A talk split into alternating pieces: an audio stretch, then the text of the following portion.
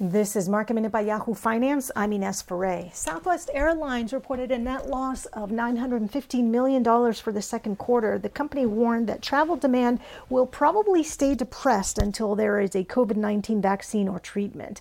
American Airlines posted a net loss of $2.1 billion. Its revenue came in better than expected for the quarter. And Twitter is seeing a pop today after its monetizable daily active users grew 34% to 186 million for the late its latest quarter. Revenue though was a weak spot with overall revenue down 19% year over year and ad revenue down 23%. For more market minute news, head to yahoofinance.com.